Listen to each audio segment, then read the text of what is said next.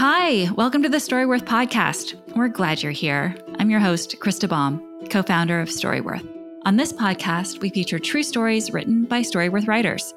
If you're new to Storyworth, we help people write their life stories the big stories and the small ones. Once a week, we send our writers a question to help inspire their writing. They reply to the email with an answer or story that comes to mind. At the end of the year, we print what they've written into a beautiful keepsake book. Every story written using Storyworth is private. But for this podcast, the writers volunteered to share their stories publicly with you. It's December, and we're in the thick of the holiday season. So today we have a short but very sweet story about the best Christmas gift our writer gave her dad. So curl up with some hot chocolate or eggnog and enjoy this story read by the author herself, Susie Bevan.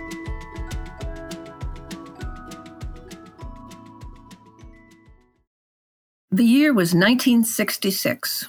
I had just given birth to our first daughter, Shell, and Christmas was coming up in four months. My dad had always written poems, and I knew his great hope was to have one featured in the Saturday Evening Post. No matter how clever or funny or poignant his poems were, in due time, there in the mail was a rejection slip. As a joke, he decided to paper his office wall with those rejection slips. He filled that entire wall, but he kept on trying. At the time, my parents were still living in Scranton, Pennsylvania, and we were living about six hours south in Fredericksburg, Virginia. So we often wrote letters to keep in touch. In one letter, I asked my dad to send me some of his favorite poems, and I would keep them for his first granddaughter so she would know how clever her grandpa was. He was happy to oblige, and soon there was a fat letter with about 20 poems enclosed that he thought Shell would like. I carefully typed out each one and decided to illustrate some with my drawings. I then took them to a shop in downtown Fredericksburg where they did copying and other business papers. I asked them to make a little booklet, and we decided on the color of the cover and the typeset, and I had 50 copies made. They did a great job. It looked quite professional. I couldn't wait to give it to him. Christmas season arrived, and we made our way from Fredericksburg to Scranton with packages and our dearest gift, our baby girl. We had a delicious dinner, and the next day was Christmas. As I handed my dad this good sized box, all wrapped up nicely with a big bow, he said, Now let me guess what this is. Hmm, some socks? A tie? No, it's too heavy. I can't imagine. Well, when he opened that box and saw the booklets with a few favorite poems by Charles S. Ross on the cover, he was completely flabbergasted. He could hardly speak. He was so choked up that tears were falling from his eyes and from mine. He must have thanked me a hundred times that day. He'd say, I can't believe it. I can't believe it. Thank you, honey. He loved my illustrations and showed everyone who came by to visit what he had received. The entire next year, he had a wonderful time handing out booklets to friends and family, and who knows, maybe even a stranger on the street. He wrote a beautiful thank you letter, but the best thank you was his reaction when he opened that gift. We're told it's better to give than to receive, and this was a perfect example how both giver and receiver were blessed with joy.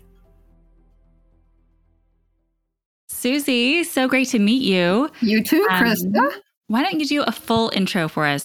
I'm Susie Bevan, originally from Scranton, Pennsylvania, moved down to Fredericksburg, Virginia with my husband after he finished college and have been here um, since 1965. Well, I grew up, like my family stayed put. We didn't move a lot or ever. I mean, we moved when I was one and stayed put. But I love having deep roots in a community, like having the history and seeing it change. So I think that's awesome. So you must like it in Fredericksburg. We love it here. And um, we have three daughters and all born here, of course, and th- uh, five grandsons. My husband and I just celebrated our 60th wedding anniversary. Hey, congratulations. Yeah. And I just had a huge 80th birthday party for myself. Oh, my and gosh. It, the theme was the USO. Since, oh, since when I was born in 43, that was a big thing going on during the war. Mm-hmm. So everybody dressed in red, white, and blue. And I had all the singers that I sing with come and we sang patriotic songs and it was great. Oh, that sounds like a great theme and kind of original, right? I don't. I think so. Yeah. Well, congratulations. You Thank do you. not look 80 at all. After this call, you'll have to tell us your secrets. It's it's in the genes. It's genetic. That's all I can say. Wow, we can dream. Um, I saw you read your story from Scranton. I'm like, who do I know from Scranton? And then it dawned on me that it, no, I don't know anybody from Scranton. I just watched The Office, and that's really kind of sad. right. Exactly. anyway, um, yeah. I was wondering if you wouldn't mind reading a couple of your dad's poems. Oh, sure. Um, I just think it's a great way to kind of introduce your dad into the story. They all have a lot of personality. You know? He he was so funny. He was a great dad. I'll tell you. Uh, he wanted to be in show business in the worst way, and um, when he was younger, he and a couple of other guys started playing different instruments and they tried to, you know, get gigs and everything, but they only knew, I think, three pieces. And so when they'd finish the three, they'd start all over again. they didn't, they did. it's like a 15 minute set. That's great. Yeah. but um, yeah, he, he loved writing poetry. Uh, I have so much of his poetry, um, starting with when he sent letters back to my mother well, that's very sweet. Did he woo her with poetry? Is that what you mean? When oh, he no, he he they'd been married and I was born, mm-hmm. but he just in his poems you could tell that he just really missed her so badly. It just was overseas. Oh, I see. I didn't realize. Okay, yeah. yeah he, so he was he in, was, he was in Paris actually, okay. and while he was there, he met his youngest brother, who was in the service also. Somehow no they they found each other and had the best time. And he said the most fun was going to the was it the Moulin Rouge, mm-hmm. where all the ladies danced with no tops on. they really like that. oh, you know, brother bonding, right? Yeah. yeah. yeah. Okay, so this first one is called Christmas Shoppers.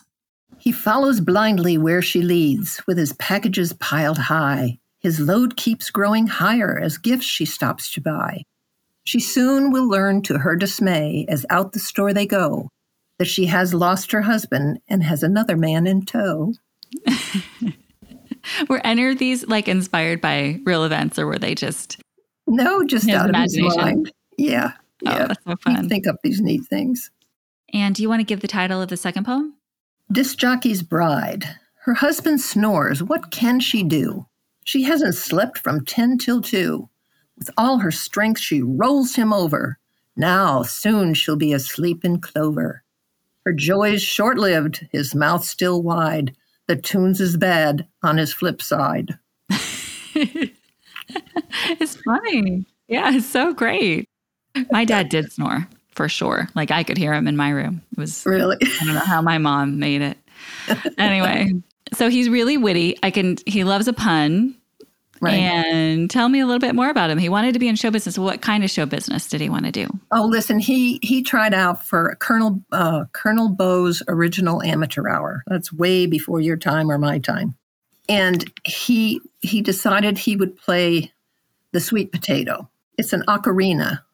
It's it's like a sweet potato with holes in it and a place to blow in it. Okay. Um, so he played probably Sweet Sue. Um, it didn't quite make it. So oh. then he went back another time and he decided he would play his head. He would knock on the top of his head and make sounds. so, of course, they said, Don't call us, we'll call you. they were very kind, not to say, Get out of here. I bet he was very popular on the dinner party circuit, though. well, he, yeah, he had a lot of friends. Yeah. A lot of friends. A fun yeah. guy. And so uh, was he so you said in your story that he really wanted these to be published in the Saturday Evening Post. Right. Was that his favorite paper Oh yes. Okay. He loved the Saturday Evening Post and they always had a poem by somebody. And so he he wrote poem after poem after poem never did make it in and like i said in in my story that he papered one whole wall of his office with the rejection slips. I mean, he, he was it, for a joke. Yeah. You know? I love it. He didn't consider it all. He had a no, sense of humor no, about everything. No. But after he passed away, uh, the Saturday Evening Post came back into vogue. And so I thought, you know, I'm going to send one of my poems just because. So I sent a little poem in, and let me read it to you. Little Christmas stockings many years ago, filled with fruit and candy, pennies in the toe. Kids today are wiser, poor old Santa knows hanging from the mantle are queen size pantyhose. and they accepted it. That's awesome. I bet you he would be very, very proud. Yep. Yeah. So he would be happy. So you're an illustrator. Are you also a writer or a poet? I'm a poet. And here's another interesting thing. When I hit 69, I decided, okay, I'm getting a little older here. What do I want to do for the rest of my life? The kids are all married and have their own lives. And I always wanted to take a watercolor class. So I got brushes, I got paint, I got a paper, and it just came pretty easy. And I thought, oh, this is fun. So that was 20 years ago. I have paintings all over the place. Oh. I have oh. sold paintings, I have given some paintings away. And as a matter of fact, in this Guidepost magazine, there's a story about me. Oh, painting dogs. You know what I like about you? You're making the most of your like you're I don't know if you're retired. Sounds like you might be, but yeah, yeah. I mean you're just making the most of it.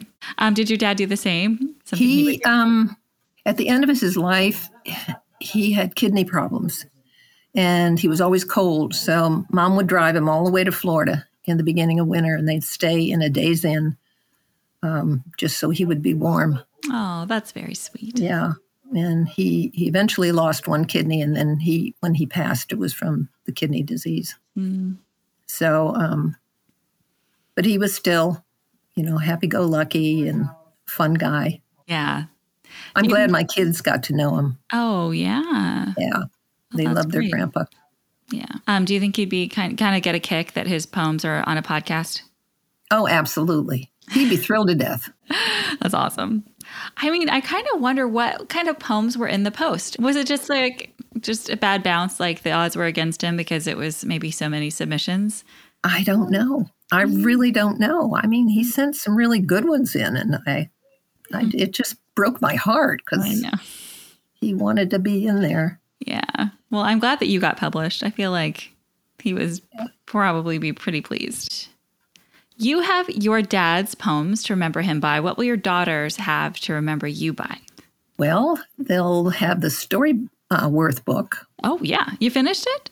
Mm-hmm. Okay, so you have it. That's great. I have it.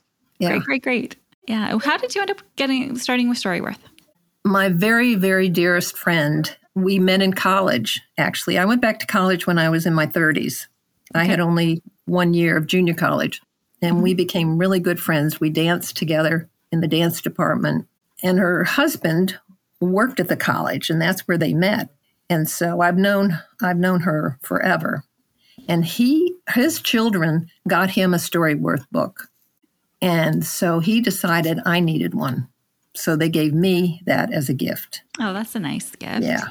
Anyway, I wish you a very, very Merry Christmas. Thank you. Thank you too. You for sharing this with us. Thank you for reading it yourself. And um, just thanks for just sharing this little bit of, of joy. And well, I've enjoyed it. I've thoroughly enjoyed it. Uh, I hope that it's making You're- your dad smile. He seems like he'd love a good, you know, he'd love a good caper, you know? Oh, so yeah. it makes me really yeah. happy. Thanks for joining us today. If you want to get started writing your own book of life stories or want to give the gift of Storyworth to a loved one, head over to storyworth.com. We'll be back in two weeks with a holiday story from Australia, where Christmas is a summer holiday.